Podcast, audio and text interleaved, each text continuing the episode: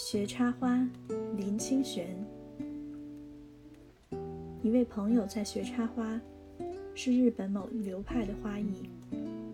我对日本人的花艺一向没有好感，因为那被称为花艺的，正好是集匠气与脚作于一炉。因此，我对潇洒且大而化之的朋友进去学日式插花，觉得格外好奇。朋友告诉我。那看起来僵化的日式插花，其实是一种格式，是性格与观点的锤炼。对于学得通达的人，不但仍有极大的创作空间，还能激发出人的潜力。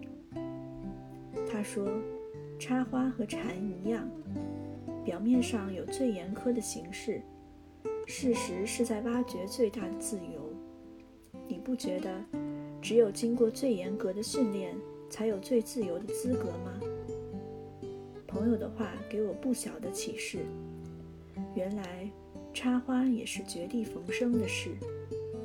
凡是绝地逢生，就如悬崖断壁上的兰花，或污泥秽地轻放的莲花，或是默默黄沙里艳红的仙人掌花一般，既刺人眼目，又具禅的精神。什么事到了最高、最绝、最惊人，就被俗人看成是禅意了。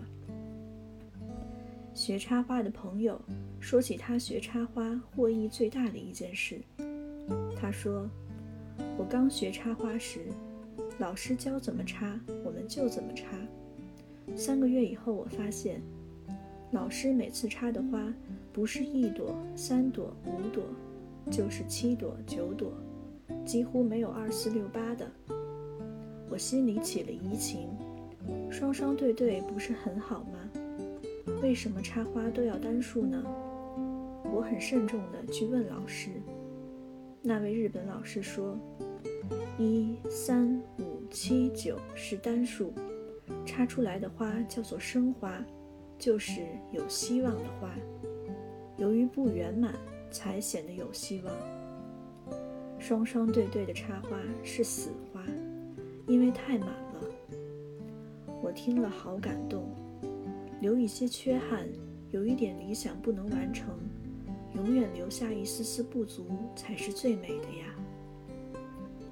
缺憾有时比圆满更美，真是不可思议。朋友的话使我想起，为什么菩萨要留一丝友情在人间，而且。一直在苦难的煎熬中融化。菩萨之所以比声闻缘觉更美、更动人，那是他们在乎，在乎一切的友情。由于这样的在乎，追求世事圆满，倒不是菩萨的志向。菩萨的志向是恒常保持一个有希望的观点，生生不息。